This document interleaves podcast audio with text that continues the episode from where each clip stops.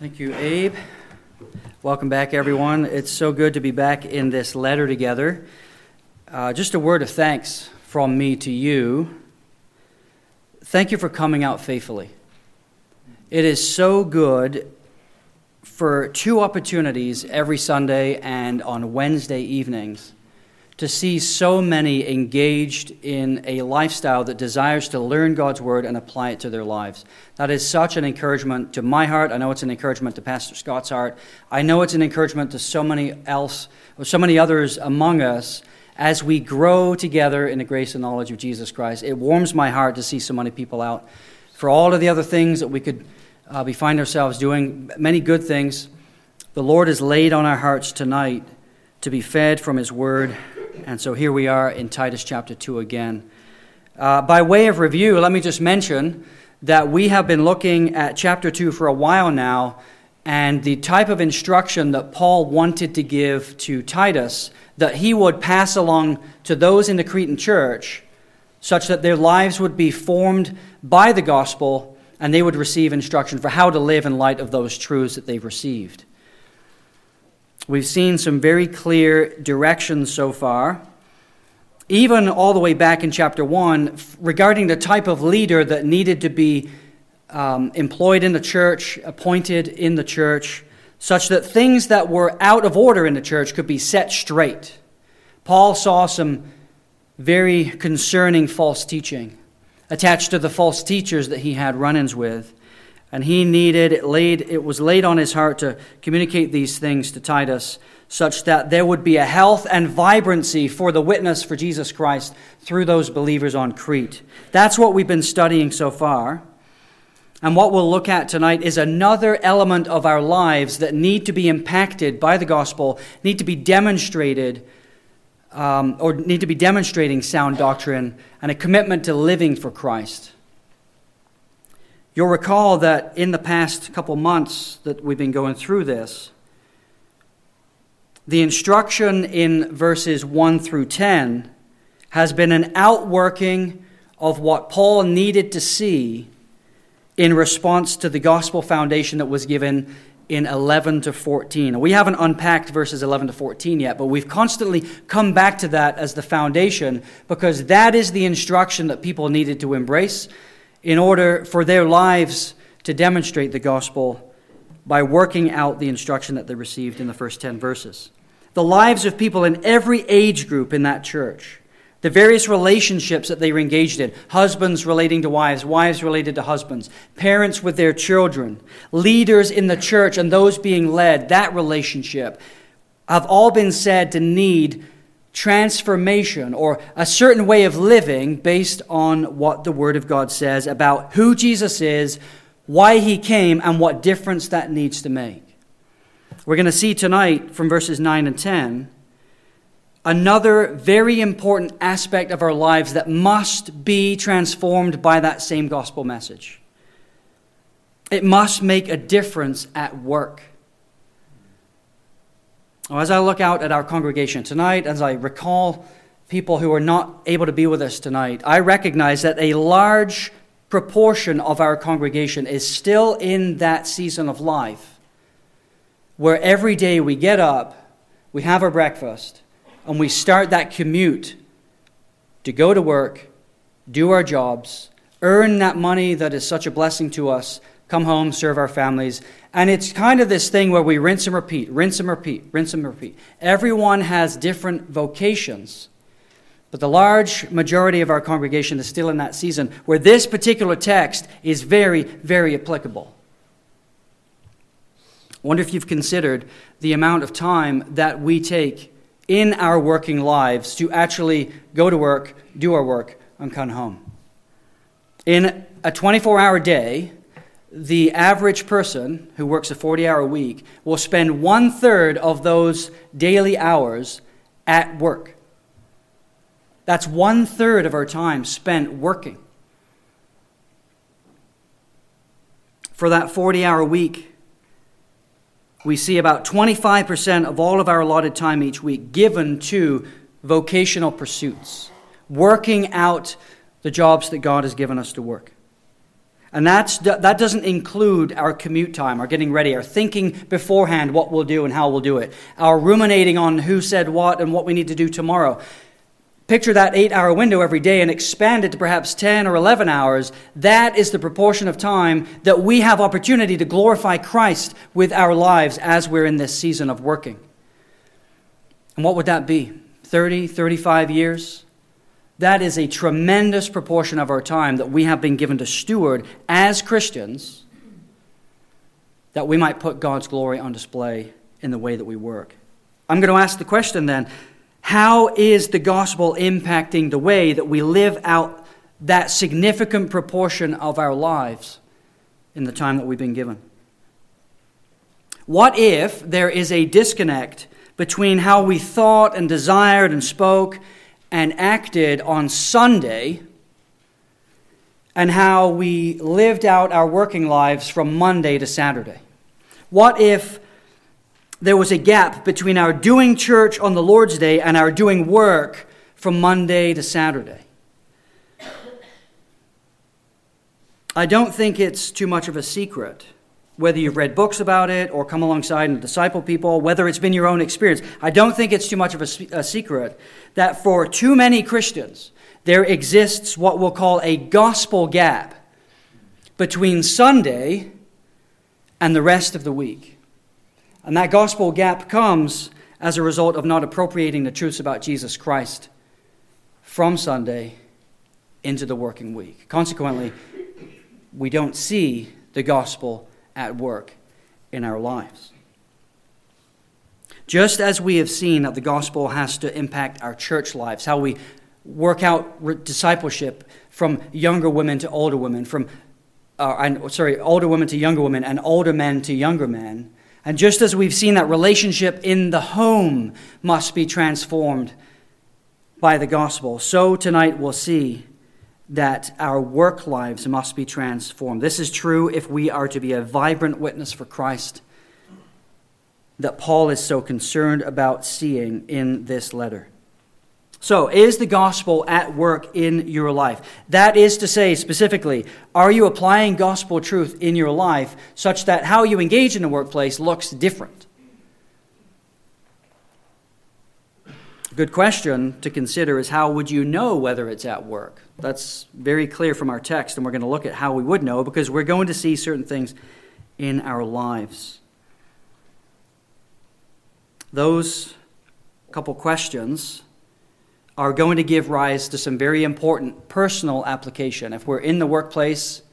But what I want to do, in, even in the spirit of working through our curriculum on, Wednesday, curriculum on Wednesday nights, to be instruments in the Redeemer's hands, is to present us with some insight from the Word of God for not just personal application, but corporate application. I want to see us from this text tonight equipped to come alongside those who are still in the workplace with some insight into how we ought to be thinking about how we spend our energy at work.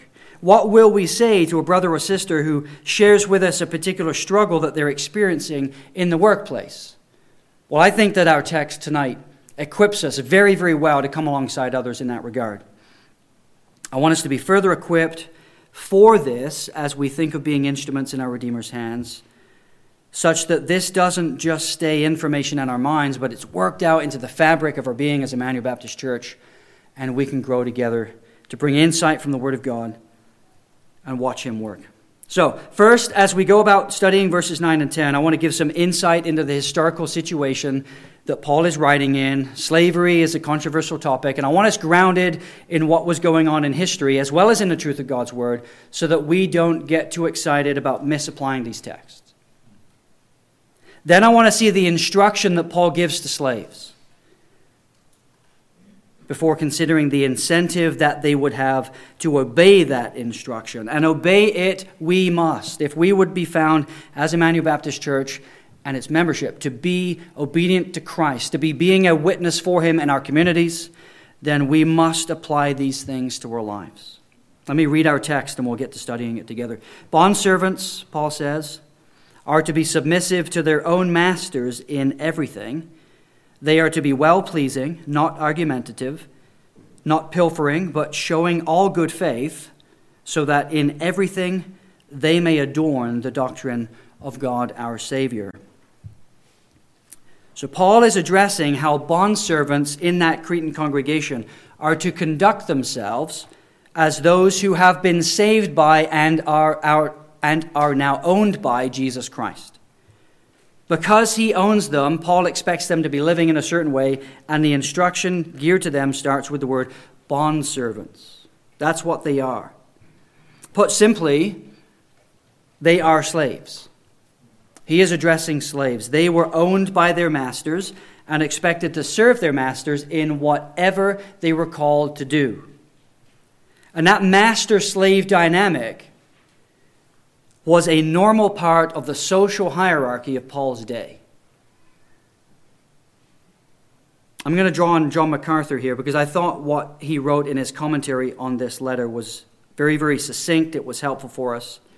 And it gives us some insight into the conditions of life and work that slaves in the first century, that Paul would have been writing to address, would have experienced. And that, again, helps us understand the kind of conditions that these commands were to be obeyed under with all the grace that God provides.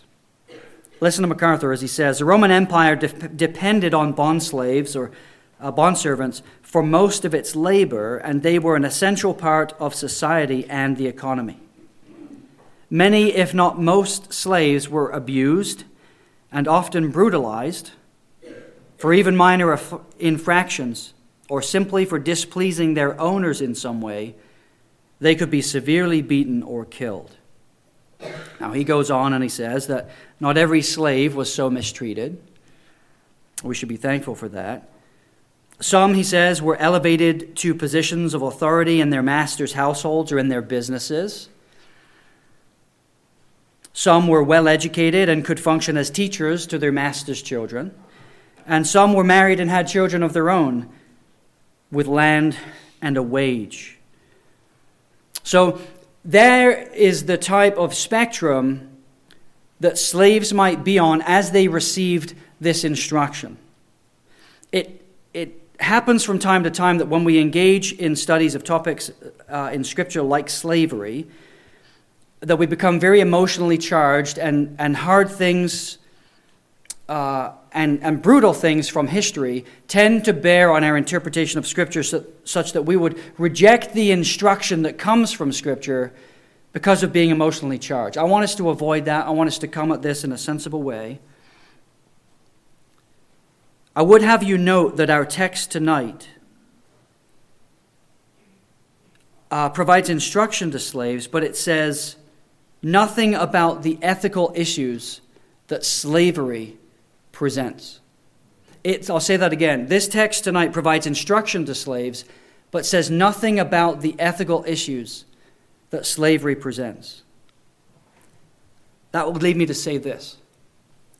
We must not, we must not be insensitive to the hurts that slavery has brought and the injustices that have happened in the past. We read about some of those just now, and still even do happen in the here and now in certain parts of the world. We must not be insensitive to the hurts that slavery has brought.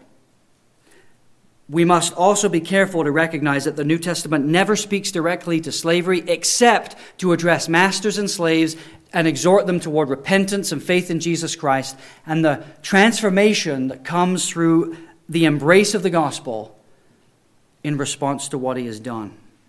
It's been well said that the wisdom of God takes us deeper than reforming outward behavior and restructuring human institutions. Our reaction is to change this and to change that. But the Word of God goes deeper, acknowledges the hurts, acknowledges the evils, and wants us to embrace the gospel such that issues of evil, like we've seen in slavery in the past, are dealt with at the root as people get saved and go to work for Jesus Christ to make known his glory in the gospel. Biblically minded people should try to influence those in positions of power, like modern day employers and various policymakers, to adopt policies that protect those in vulnerable and dangerous positions. That is an outworking of the grace of God in the gospel that desires to speak out against evil where God speaks out against evil. If we close our eyes to these things, brothers and sisters, we are not appropriating what God says is evil and doing enough to speak up against it. But we got to realize that transformation of all of these evils in the world comes through an embrace of the gospel such that people are changed from the inside out and change permeates person by person our text tonight and the gospel foundation on which it stands is a wonderful example of biblical teaching related to how those who many times endured the worst treatment can still remember the gospel and live lives to glorify God while benefiting others, setting them an example to follow. With all of that in mind, with that historical context and that ethical dilemma somewhat righted before us, let's proceed to look at the instruction that Paul gives to Titus that he would ensure was passed on to the Christian slaves at Crete, those who worked in a variety of different conditions. How should these believing slaves be characterized in accordance with the gospel they claimed to believe? Slaves, according to this text, were to be taught to be submissive to their own masters in everything. We see it right there, simply stated in verse number 9. And I don't think this is terribly complicated. This is a command to be submissive or be subject to one's own master or employer, if we would use today's parlance. This command, if it's going to be obeyed, requires joyful acceptance as one ranked under a God given authority. Let me say that again. It requires joyful acceptance of one's place under the God given authority that they've been placed under. And that in every respect. It says in the text, in everything. There is nothing in our text where Paul appeals to some working condition or approach of the master toward the slave. He didn't condition obedience to this instruction on the master's kindness or the condition of employment.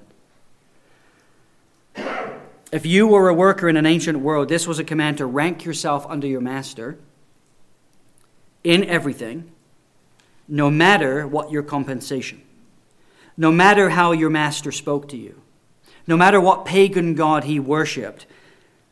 And remember, again, the historical context. For some of these slaves receiving this instruction, they could have thought, humanly speaking, to have every right to say, I can't submit to him because. I can't submit to him because. There's no such condition in this text that would ever give a slave permission to say, No, I'm not going to do that.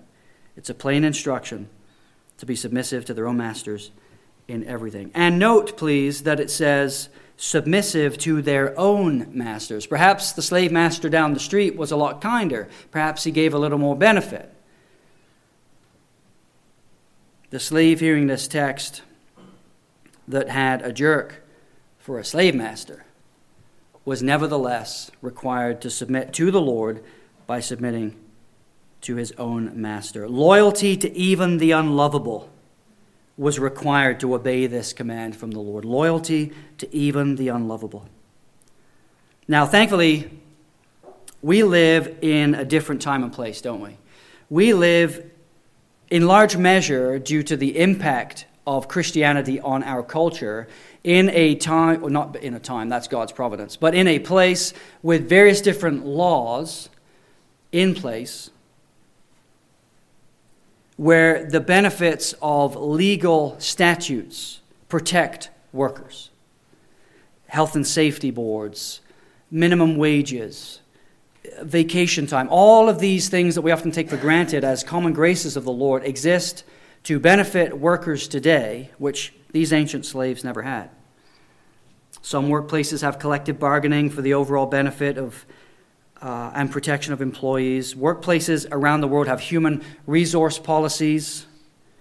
The reason I bring this up is because we don't typically know anything about the harshness of the slaves that would have received this initial instruction. Most of us certainly know nothing of the harshness experienced by the ancient slaves at the hands of their unjust masters. But with that being said, if you've ever worked for an employer whose way of dealing with you has been harsh, has been unjust, you know something, if only a little bit, of the conditions those ancient slaves face. You have faced the temptation of saying, My conditions are not conducive to my obedience to this command. It doesn't apply to me. What is the Lord's will for each of us today according to this text? Again, regardless of the conditions we find ourselves in, you and I, as Christian workers, are to be submissive to our own employers, your team lead, your supervisor, your manager, and all the way up the chain. We are to have an attitude of submission to them because of the gospel's outworking in our life. And we'll get into explaining that. If nothing can be changed in your current working conditions, then you have something that the ancient slaves did not. You have the ability to go down the road and ask for a job at another place.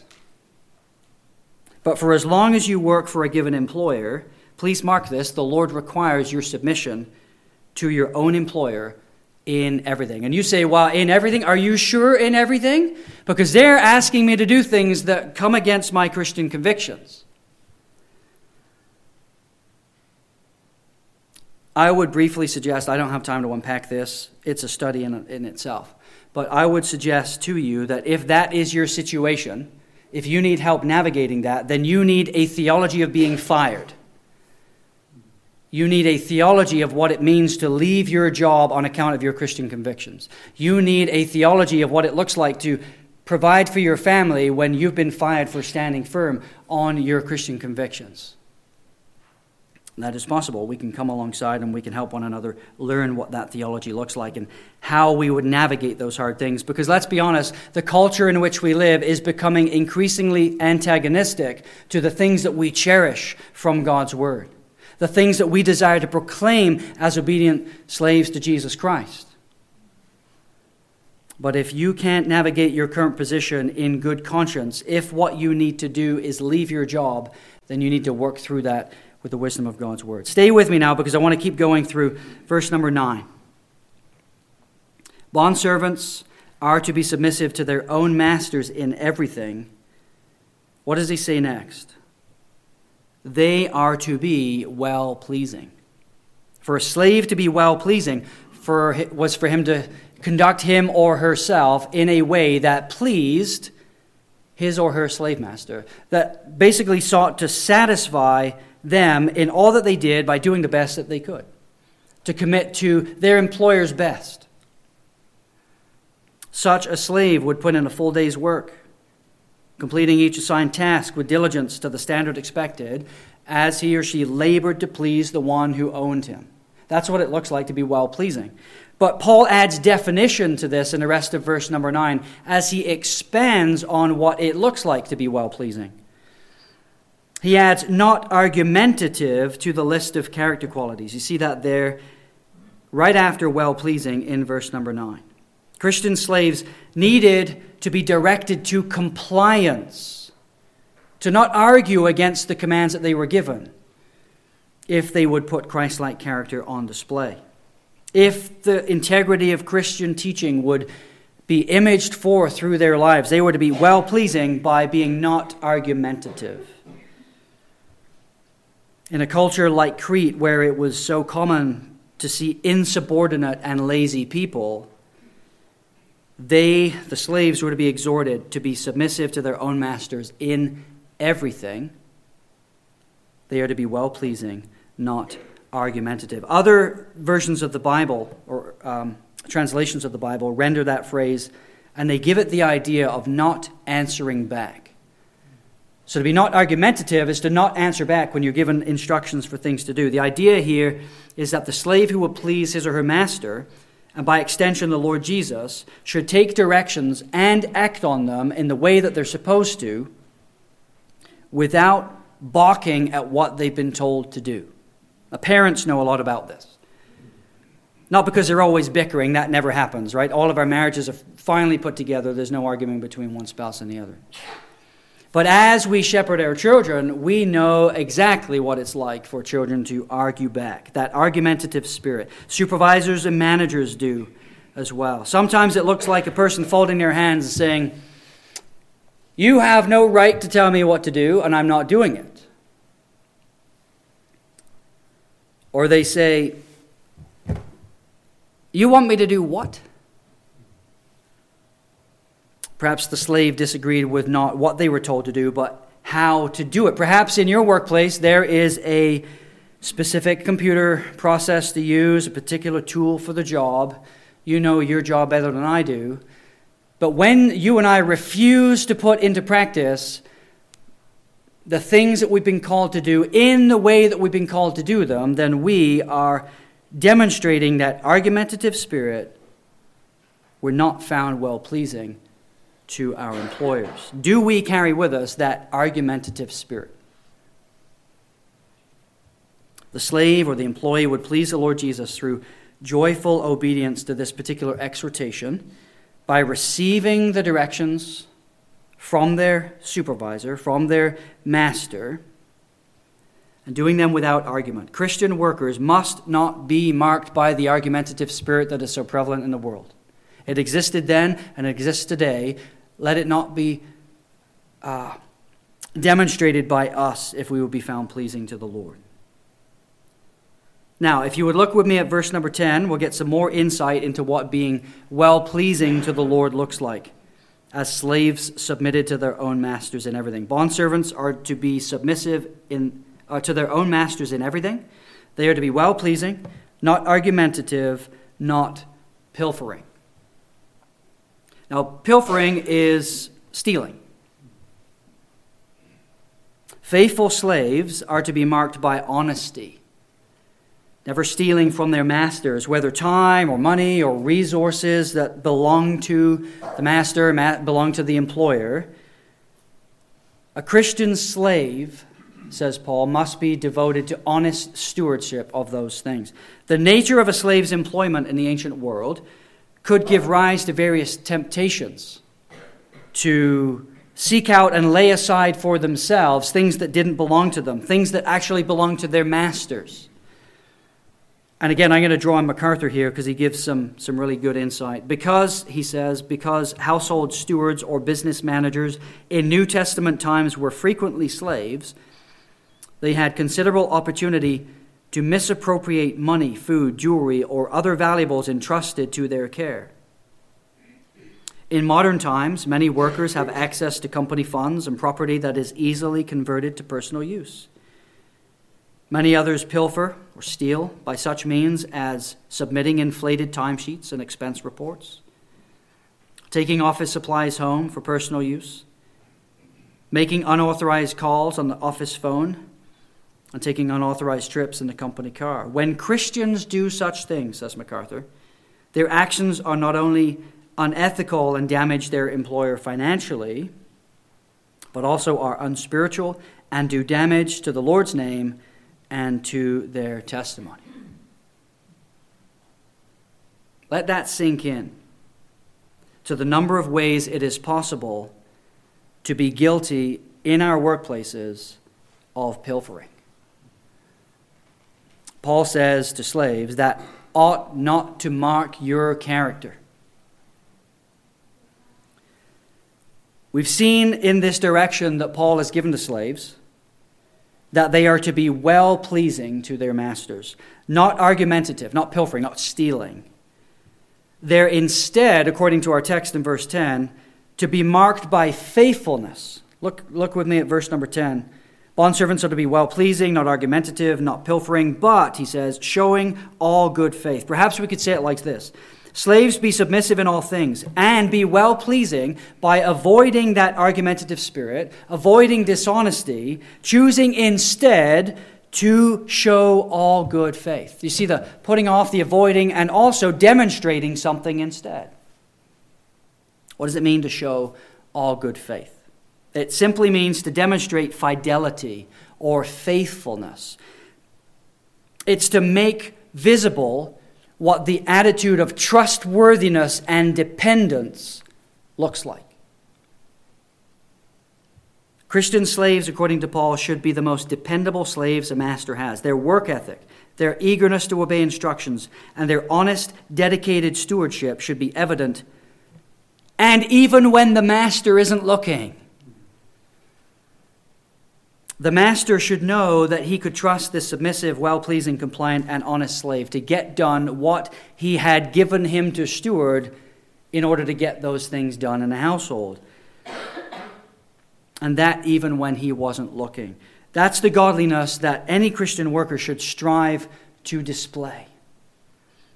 If you're familiar with Paul's teaching elsewhere in the New Testament, you'll be familiar with Colossians 3, verses 22 and 23. There he says, Bondservants, obey your sorry, obey in everything those who are your earthly masters, not by way of eye service as people pleasers. In other words, not just when he's looking, so that you look good when he's looking, but when, with sincerity of heart, fearing the Lord. Whatever you do, work heartily as for the Lord and not for men. So there we see that uh, concept of showing all good faith. They're not only to be working when the boss is looking. That's what it means by way of eye service. But all the time, even when no one can see them work. That is, of course, because the Christian slave recognizes that someone is always watching. The one who appointed them to work under that master is the one whose eyes are always upon us. Their ultimate master, the Lord Jesus Christ, the one from whom all authority and direction ultimately comes, and the one to whom we will all one day give an account, is the one who gazes unceasingly on how we work. And I would have you note, just by what we've seen in Colossians 3, that there is no contradiction between what we're saying. To be well pleasing to God while avoiding being a people pleaser. We want to make sure that we're seeking to be well pleasing to our masters, well pleasing to God, but not seeking to be people pleasers. In other words, we want to be well pleasing by demonstrating that faithfulness, working all the time, even when our masters, our bosses are not there. We don't want to be guilty of just working when the boss comes around the corner. We start sweeping the floor when he, we hear them distinct footsteps coming down the hall. The well pleasing Christian slave, in contrast to that, would be seeking to understand the work given to him, to demonstrate an ability and an excellence in getting it done in every place that he's working at all times so that all of that work is done in a way that pleases his master. We've got to make it our aim to please Christ. Maybe you've had dealings with the person or the type of person uh, characterized by what the Proverbs say in Proverbs 10 26. Picture the imagery here. Like vinegar to the teeth and smoke to the eyes so is the sluggard to those who send him. Did you ever put vinegar on your teeth? Have you ever had some kind of substance, some sour substance in your mouth that you just want to get rid of? Get rid of it. Do you ever have smoke in your eyes and you, you, you, you know what I mean? That is not a pleasurable experience. Well, that's the experience of the master whose slave doesn't do what he's supposed to do. That ought not to mark the conduct of a Christian worker. We need to be well pleasing models of faithful diligence. Now, what we've seen so far is some insight into the culture that's helped us to understand the, uh, the environment in which these instructions have been received. We've seen the instructions themselves. We've seen what should mark the character and conduct of these ancient slaves and us today by application. In our continuation of studying verses 9 and 10, I want us now to look at the incentive for why we should seek to obey these things. I want us to see the incentive for a slave to obey. And this really gets at the motivation for why we should be wanting to do the things that we've been exhorted to do in this text. I'll ask you to think here with me, not just by way of personal application, but as I said in the beginning, corporate application. How will we take these things and be a blessing to others who are struggling to live out the Christian walk in their workplace? One of the things that you may have encountered as one who is walking along, alongside other believers are various objections to the instructions, the exhortations that we've seen laid out in this text. You may have heard from people who are struggling, this just seems unreasonable given, the, um, the, given the, the circumstances in which I have to work. You don't know my boss. You don't know the situation in which I have to work, how much extra work he puts on for no extra pay, how he lets these people over here get away with doing nothing while I have to pick up the slack. Everyone slacks off. That's just what we do. That's what we get paid for. You just got to work a little faster than the slowest guy on the line. Maybe you've heard those things. What motivation would we remind people that they ought to have? How will we come alongside these brothers and sisters in Christ that we would be instruments in our Redeemer's hands and bring the truth of God's word to bear such that their lives begin to look more like Christ through the application of the gospel? What counsel are you and I prepared to give as we walk alongside other believers who will leave our company even this evening? Go off into the working world on Monday with that dreadful gospel gap in their lives that we talked about earlier on? What about those people that we talked to who are struggling with some really, really hard injustices in the workplace? They've been mistreated on account of what they believe. They've been mistreated on account of so many other things. They're not being beaten or starved like the ancient slaves that we learn about. But nevertheless, they're going through a hard time. They're struggling to go to work every day, to be motivated to work for their employer in a faithful way because of those hard conditions in which they work. How will we come alongside brothers and sisters in Christ when they come and share that struggle with us? It's not unheard of for an employer to extort his employees by piling on extra work for absolutely no extra money. It's not unheard of to have people in authority, even in a workplace, let that authority go right to their heads and they domineer over everyone in their charge. We rub shoulders with people who are mistreated like that. We want to be well prepared from this text to minister well to them. How does tonight's passage prepare us to minister well? To people whose bosses are never kind, they're never satisfied, despite the attempts of our brothers and sisters to be well pleasing to them. I'm going to suggest that the last part of verse number 10 gives some excellent insight into the motivation that we need to be exhorting others to look at for the two types of Christian that we just described. Those who are lacking Christian character and conduct in their workplace, and those who are suffering, seeking to glorify God, but really going through a hard time who have a misery or a miserable time at work every day. I'm going to suggest that the incentive to obey these exhortations in both of these cases comes from the end of verse number 10. That motivation, as we'll see, is to live and work in such a way as to make the God of our salvation look glorious. Look with me at the passage. I'll read from verse number 9 again. Bondservants are to be submissive to their own masters in everything. They are to be well pleasing, not argumentative, not pilfering, but showing all good faith, so that in everything they may adorn the doctrine of God our Savior. So, why does Paul give the instructions he gives about the character and conduct of these Christian slaves?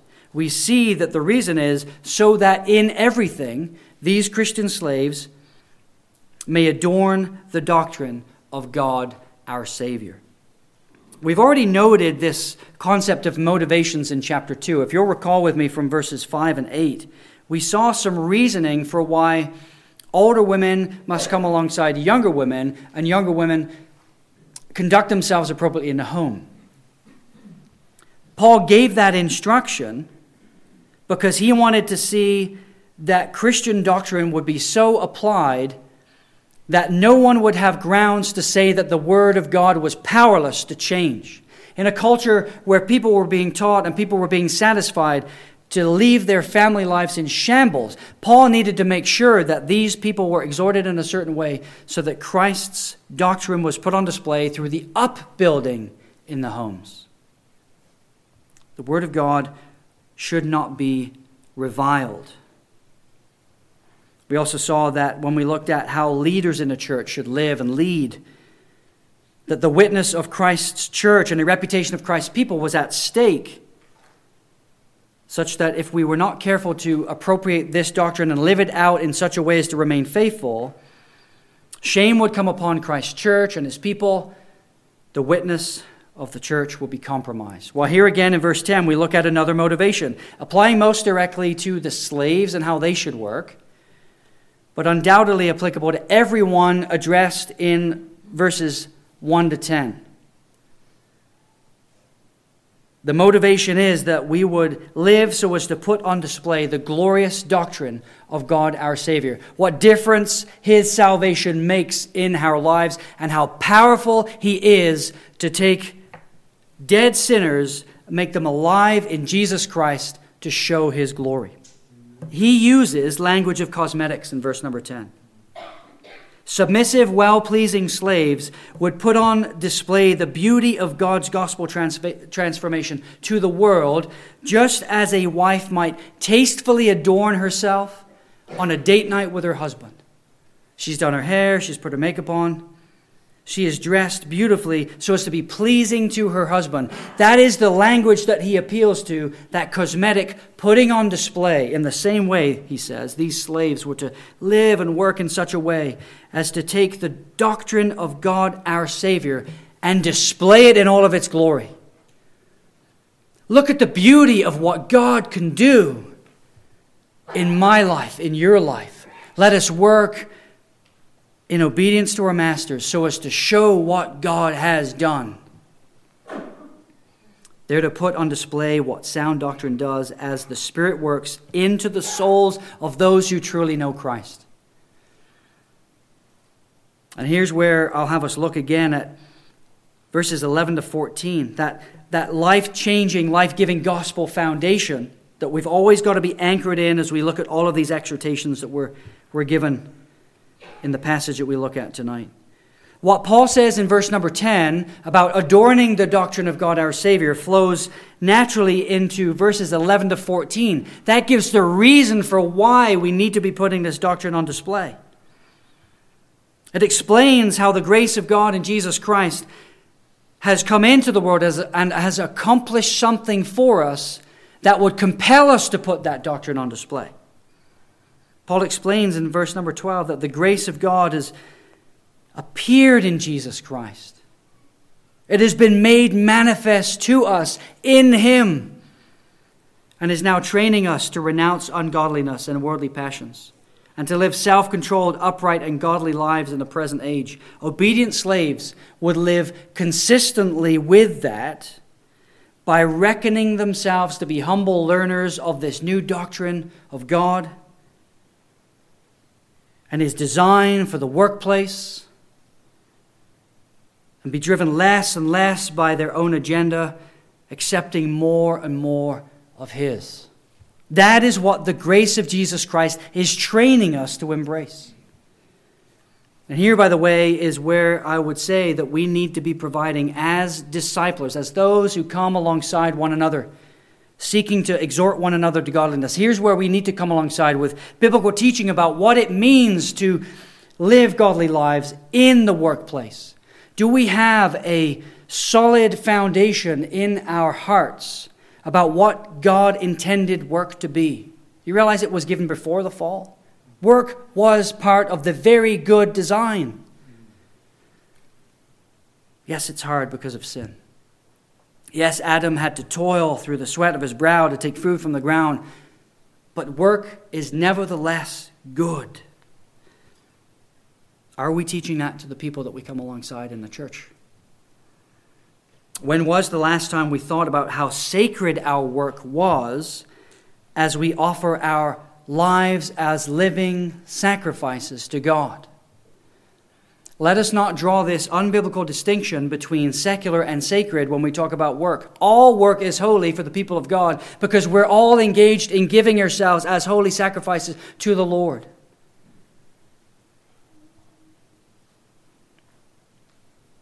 The grace of God trains us. And it says, it takes that I'm going to live for me and my agenda kind of perspective of, kind of perspective of an immature believer in the workplace and trains his mind to embrace what God has done in his life to submit to that authority over him in the Lord. It trains him to renew his mind, change his desires, and impacts his will to submit to the God given authority over him. These are things, brothers and sisters, that we need to be reminding one another of. If the grace of God is at work in your life, then it should look like this in your workplace. Let's talk about what that means and why it isn't happening. Now, the gospel changes the Christian worker whose character is lacking virtue. How does it impact that of the suffering slave? The other camp that we talked about, the other people who need our ministry. I would have you consider how our future hope in Christ makes such a difference for those struggling inside the workplace and outside of it. Is there not a much more satisfying way to encourage one another than to exhort one another to fix one another on the coming weekend? Oh, it's been such a bad week. It's only Tuesday. Yeah, but Friday's coming. That's what we often hear, isn't it? We certainly should thank the Lord that it's Friday because it's almost going to be the Lord's Day. That's something to look forward to. But we all know that Monday and that wretched employer is going to be back on my radar. I go back to the same old grind. Is there something more substantive, more glorious, more enduring that we can point one another toward as we endure those trials in the workplace? Our Lord Jesus is the one whom Paul says is coming again in that gospel foundation. At verse number 13 in chapter 2, he talks about our blessed hope, the appearing of the glory of our God and Savior, Jesus Christ. James appeals to the same imminent coming of Christ when he is addressing those who are suffering for the gospel, even on the heels of exhorting some unjust masters to pay their slaves on time. Listen to what he tells these suffering people in his congregation Be patient, therefore, brothers, until the coming of the Lord. See how the farmer waits for the precious fruit of the earth, being patient about it until it receives the early and late rains. You also be patient. Establish your hearts, for the coming of the Lord is at hand. He's exhorting them to look to the coming of Christ in the midst of the trials that they're facing how our hearts could be strengthened if we would help one another take a broader biblical eternal view in the midst of the hard trials we face in the workplace. To have that perspective that Christ is coming again, when we will enjoy not only the fullness of our salvation that we've been longing to see, but when we will see Him undo or bring to justice every abuse, every injustice, and every harsh word from ever, every unjust employer that we've ever served. The one who suffered the greatest injustice as he suffered and bled and died for our sins is coming again to make all things right for the slave who worked for an unjust master. He's coming again to vindicate the worker whose boss is never satisfied. If you're struggling at the hands of such an earthly master, latch, all, latch hold of that precious truth.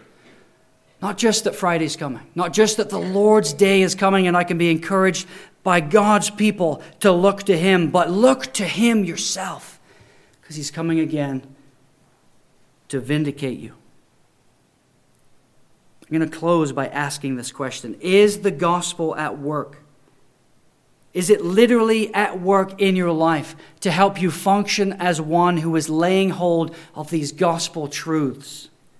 Is the gospel at work in your life? Are we encouraging one another, coming alongside one another as those instruments in the Redeemer's hands to exhort one another toward godly conduct, but also to lay hold of the hope that we have in the gospel, such that we would be encouraging one another to put on display the glorious doctrine of God our Savior. Let's leave here tonight with a revised job description for whatever vocation that we've been given.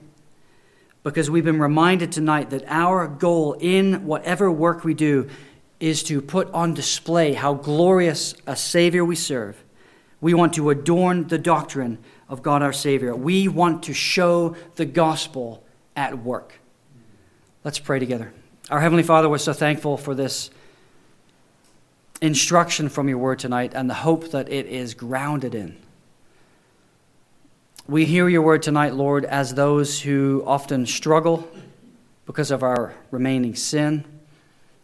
To put in a solid day's work, we tend to grumble and complain. We tend to set our minds on things other than glorifying Jesus Christ in the way that we conduct ourselves. We ask your forgiveness for that, but we're so thankful that you are forgiving. You've given us much grace and even instruction tonight that we might know the way to go. Lord, we want to be known as a church that ministers to one another, and we're so thankful that this text really equips us to that end, to help us to point one another to the motivations that should drive us the coming of Christ, the reality that his gracious patience is at work in and through us to put aside those earthly longings, those worldly passions that so often prevent us from being obedient to texts like this. But we hear your call tonight, Lord. We want to be submissive to our employers in everything. We want to be well pleasing. We want not to be argumentative or to steal, to be poor stewards of things that our employers have given us, but we want to be stewards of opportunities that you've given to us to put on display the doctrine of God our Savior, being well pleasing, not by way of eye service, but all the time. Work these things into our midst, Lord. We pray that you give us grace to apply these things to our life and help others do the same as we leave here tonight. We pray in Jesus' name. Amen. Abe, come.